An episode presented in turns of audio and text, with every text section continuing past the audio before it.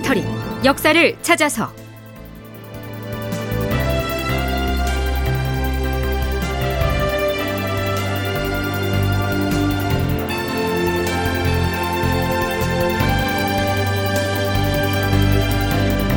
제 1071편. 백성은 굶주려도 궁궐공사는 끝이 없고. 극본 이상락 연출 조정현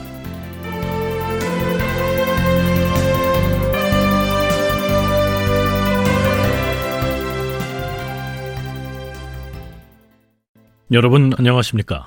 역사를 찾아서의 김석환입니다. 지난 시간에 살펴봤던 것처럼 궁궐 복원의 역사는 선조 제위 마렵부터 창덕궁 복원공사를 중심으로 진행돼 왔죠. 법궁이었던 경복궁은 그 규모가 워낙 방대해서 진척을 보지 못한 채로 보류한 상태였고요. 그러다가 광해군이 즉위해서 궁궐 수축의 역사를 이어가게 되는데요. 우선 그 개요를 총신대 송웅섭 교수의 설명으로 들어보시죠. 선조 40년경부터 창덕궁 공사를 이제 본격적으로 이제 하기 시작을 하고요. 요 선조 40년부터 시작된 공사가 광해군 즉위년 네, 이제 어느 정도 마무리가 됩니다. 그래서 기록에 보면 광해군이 창덕궁에 가서 사신을 맞이하는 그런 장면이 나오는데 공사가 이제 그만큼 완결이 거의 되어 가고 있었다는 것을 의미하는 것이죠. 그래서 광해군 즉위년 정도에 이제 창덕궁 복원 사업이 이제 거의 이제 마무리 단계에 들어갔고요. 그 창덕궁 복원 사업이 이제 마무리되어 가는 그 찰나에 다시 창경궁 재건 공사가 이루어지기 시작합니다. 궁궐 복원을 위한 역사는 워낙 그 규모가 큰 토목 공사였기 때문에 그 업무를 담당할 임시 기관을 특별히 따로 만들어서 공사의 전반을 지휘했습니다. 전주대 오학령 교수는 광해군대 궁궐공사에 대한 이해와 서술이라는 논문에서 이렇게 밝히고 있습니다. 광해군 때 궁궐공사를 담당했던 기관을 살펴보면 대체로 광해군 4년까지는 영건청, 광해군 5년과 6년에는 선수청, 광해군 7년부터 9년까지는 선수도감, 광해군 9년 이후로는 영건도감으로 불리었으며 이들 기관이 궁궐공사를 총괄하였다. 이 과정에서 권력 실세의 개입이 이루어졌다. 이 외에도 광해군 주기 초기의 실록 기사에는 궁궐 영조도감이라는 표현도 자주 나옵니다. 이러한 기초 사실을 이해하고서 궁궐 수축의 역사 짚어나가기로 하죠.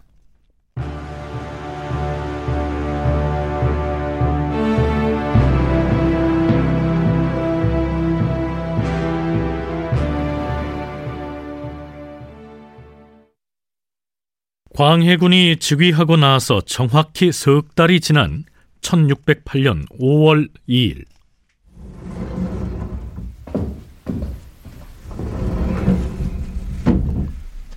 전하, 대구부사 정경세의 상소문을 가지고 왔사옵니다. 무슨 내용인가? 승진은 상소문의 내용을 말해보라. 여러 사안을 언급하고 있사온데 그 중에서도 궁궐 수축에 대한 의견을 비중 있게 담고 있사옵니다. 지금 백성들의 삶이 피폐한 때에 그러면 임금이 들어가서 정무를 살필 궁궐을 짓지 말고 언제까지나 이 누추한 행궁에서 지내야 한다는 말인가? 백성들의 생활이 공공한 시기라서 안 된다면 그럼 언제 하라는 말인가? 음, 가져와 보라. 예, 전하.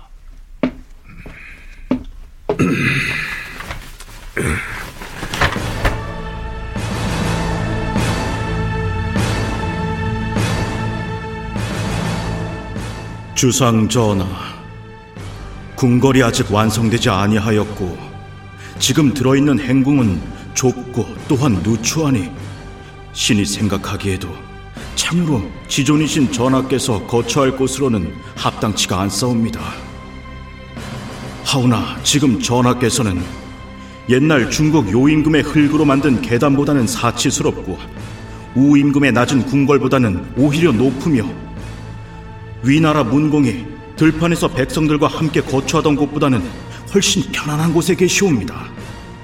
그러므로 백성들을 잘 기르고 재물을 모아 국력을 양성하기 전에는 궁궐공사를 하지 않더라도 큰 흠은 되지 않을 것이옵니다.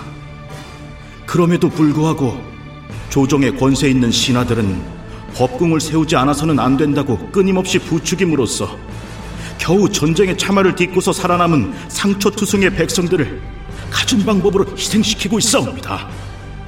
그리하여 궁궐의 토목공사가 절반도 이루어지기 전에 백성들은 이미 도탄 속에 헤매고 있으니 어찌 통탄을 금할 수가 있겠사옵니까?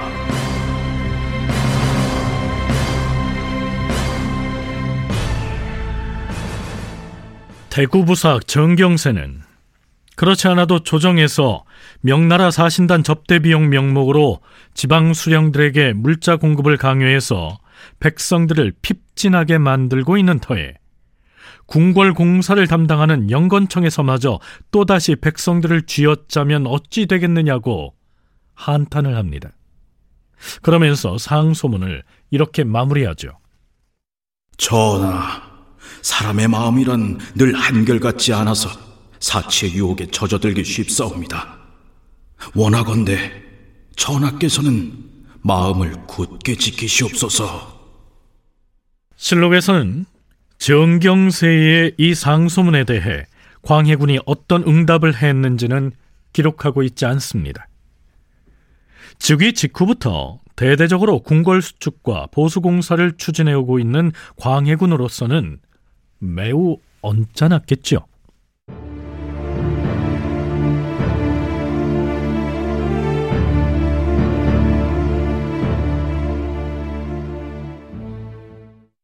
그럼에도 불구하고 광해군은 창덕궁 내부의 이러저러한 시설들을 수축하는 공사를 진행하는 한편 창경궁 공사도 함께 강행합니다.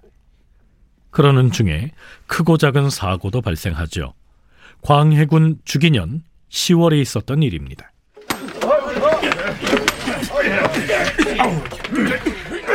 자, 목재 운반하는 인부들은 빨리빨리 움직이지 못하겠느냐?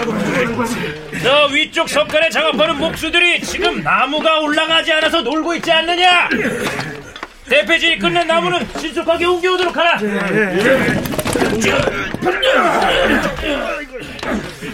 목재가 도착했으면 석간에 작업하는 목수에게 들어서 올려라.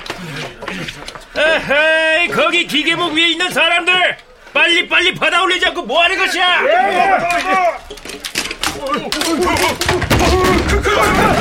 기계목이 무너진다!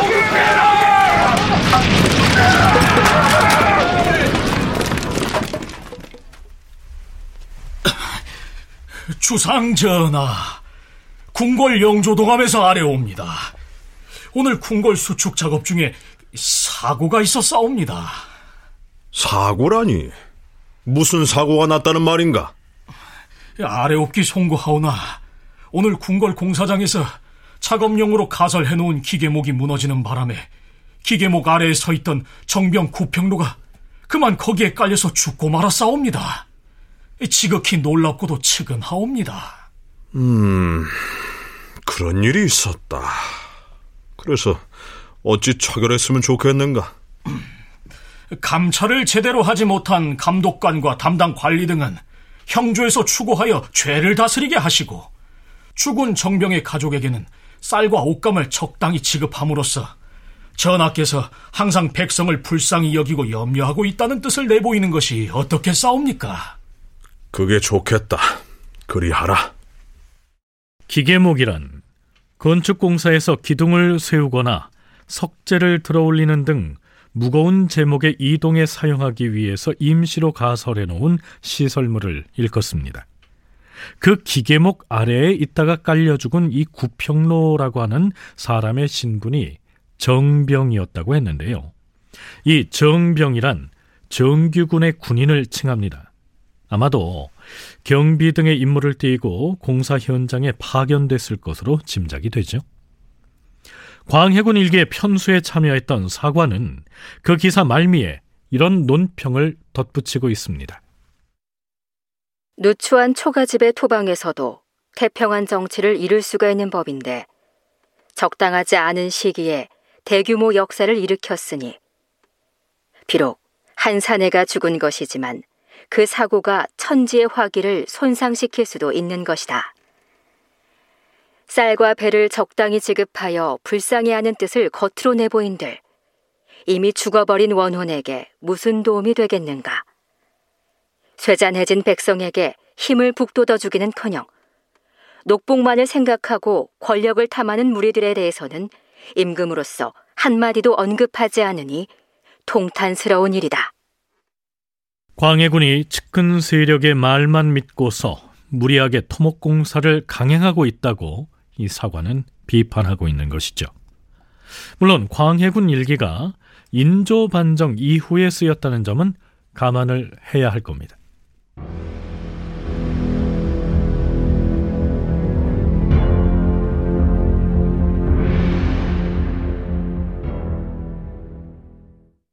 창덕궁과 창경궁 내부 시설을 갖추는 공사는 광해군 재위 1년을 넘기고 2년에 접어들어서도 간단없이 이어집니다.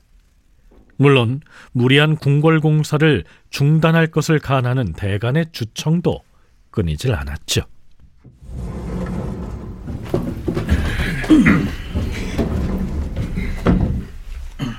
음, 사원부 관원들이 무슨 일로 편전에 들었는가? 주상 전하, 신들이 궁궐 도감의 기록을 가져다 살펴보니 창경궁 안에 환경전을 짓는다 하였사옵니다. 거기에 더하여 외랑을 건조하고 또 그 밖에 전각들도 건조하도록 전하께서 이미 제가를 하신 것을 알았사옵니다. 참고로 창경궁의 환경전은 주로 왕실의 남자들이 머물던 곳이고요. 외랑이란 본체 바깥에 비를 맞지 않고 이동할 수 있도록 만들어 놓은 복도를 뜻합니다. 전하, 더구나 흉년이 들어서 백성이 공궁한 이때 긴급하지 않은 전각들을 자꾸 더 건조하게 하는 것은 시기가 좋지 않을 뿐 아니라 무엇보다 물력이 모자라서 감당하기가 어렵사옵니다. 환경전 같은 기묘하지 않은 처소는 건조하지 마시고 기타의 전각을 세우는 데 필요한 재료들도 더 이상 백성들로부터 징발하지 못하게 하시옵소서. 주상 전하, 근래 들어 두 번이나 중국 사신의 행차를 겪었으니 민생의 수고와 낭비가 이만저만이 아니옵니다. 그리고 국가 저축의 고갈이 지금보다 더 심했던 때는 없었사옵니다. 거기에다 마침 큰 흉년을 당하여 들판에는 거둘 것이 없어서 가을 거지가 절반이 되기 전에 집을 떠나 유랑하는 사람이 잇따르고 백성들의 목숨이 경각에 달려서 아침에 살아있는 사람이 저녁에도 살아있을지를 보장하지 못하는 실정이 옵니다. 그러하옵니다. 백성들의 실정이 이처럼 참혹한데 전하께선 지난해 분명 공사를 중지하려고 하시다가 재료들이 이미 갖추어졌다는 핑계로 끝내 중지하지 않으셨사옵니다.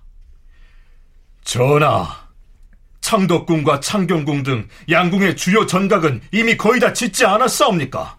여기서 또 계속한다면 밑빠진 항아리에 끊임없이 들어가는 비용을 어찌 감당하겠사옵니까? 백성들의 출혈이 어찌 끝이 있겠사옵니까? 백성들로부터 물자를 더 징수하려고 해도 재물이 없어서 모두 빈털터리로 있는데 궁궐 공사는 끊이지를 않아서 집 짓는 기술자들과 일꾼들이 공사장을 떠나지 못하고 있사옵니다. 관리들에게 음식을 대는 비용과 감독하는 관원들을 차출하는 번거로움 또한 작은 문제가 아니옵니다. 전하, 지금 강원도에서는 벌목 작업과 목재 운반 작업이 너무나 고달파서 열 집 가운데 아홉 집은 아예 도망을 가버렸다 하옵니다. 그 궁핍한 상황은 너무나 참혹하여서 차마 듣고 있을 수가 없었사옵니다. 이미 베어놓은 목재도 강물이 불어나지 않아 뗏목으로 수송을 하지 못하고 있다 하옵니다. 네, 다시 송웅섭 교수의 얘기 들어보시죠. 창경궁 재건할 때 기록들을 보면 제목들을 이제 그 각처에서 가지고 오는 것을 볼 수 있습니다. 그래서 뭐 춘천, 그리고 뭐 양구, 영월, 횡성, 홍천, 원주, 그 대체로 이제 남한강, 북한강의 어떤 물줄기를 통해서 제목을 운반할 수 있는 그곳으로부터 이제 나무들을 많이 이제 조달을 하고요. 그 밖에도 뭐 철도 들어가죠. 그리고 또 인력도 들어가지 않습니까? 그래서 승군을 활용하는 케이스들이 이제 음. 곳곳에서 이제 보여지게 되는데 보통 유교 국가에서의 토목 사업이라고 하는 것은 대표적인 실정 사례로 꼽히는 일들입니다. 그래서 조선은 특히나 이제 16세기를 거치면서부터 또 15세기도 사실은 마찬가지예요. 백성들에게 피해를 최소화하면서 국왕으로서의 필요하고 위험을 보일 수 있는 건물들을 어떻게 건축할 것인가라고 하는 것이 사실은 거의 모든 국왕들의 기본적인 고민거리였던 것이죠. 자, 이렇게 궁궐공사의 중단을 주장한 것은 대간만이 아니었습니다. 의정부의 정승인 이항복도 수차에 걸쳐 같은 주청을 올리지요. 주상 전하, 궁궐 공사는 이쯤에서 그만두어야 하옵니다. 나머지 공사는 모두 중지하게 하시옵소서. 지금은 창덕궁과 창경궁을 수리하고 내부의 전각을 다시 짓는 공사를 하고 있음에도 백성들에게 자꾸 피해를 주고 목재를 조달하도록 각 지방에 배정을 하니 지방의 백성들은 마치 새로운 궁궐을 짓는 것으로 여겨 원망이 자자하옵니다. 이제 그만 멈추시옵소서. 정승까지 나서서 이렇게 주청을 하는데 광해군의 대답은 이렇습니다. 어, 공사를 중지하는 문제는 서둘러 결정할 일이 아니다. 지금 궁궐의 역사는 거의 끝나가고 있지 않은가. 그런데 하던 공사를 모두 중지하는 것은 아니 될 일이다. 과인이 경들의 뜻을 영건청의 도감에게 전해서 궁궐 공사에 동원된 관원이나 기술자들 가운데 줄일 수 있는 인원은 줄이도록 하겠으니 그리 알라. 자, 여기까지만 살펴봐도요. 궁궐의 수축을 위한 무리한 이 토목 공사들이 광해군의 대표적인 실정, 즉 잘못된 정치 사례의 하나로 꼽힌 그 이유를 알만하겠죠.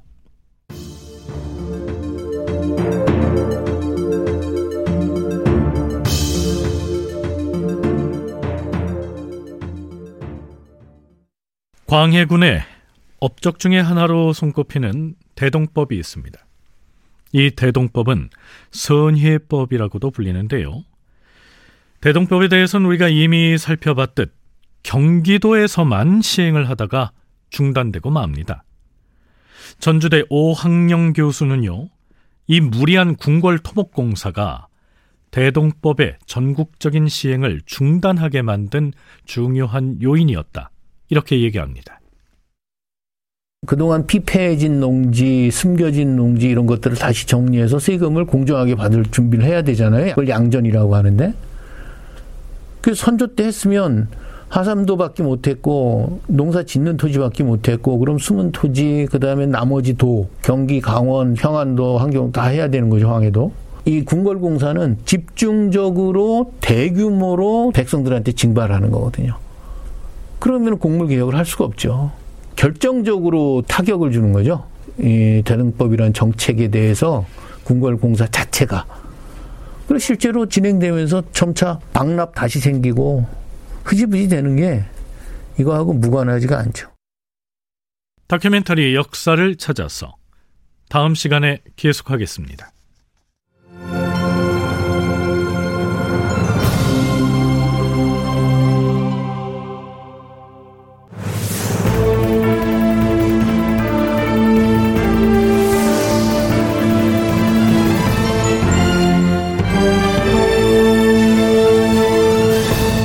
다큐멘터리 역사를 찾아서 제 1071편 백성은 굶주려도 궁궐공사는 끝이 없고 이상락극본 조정현 연출로 보내드렸습니다.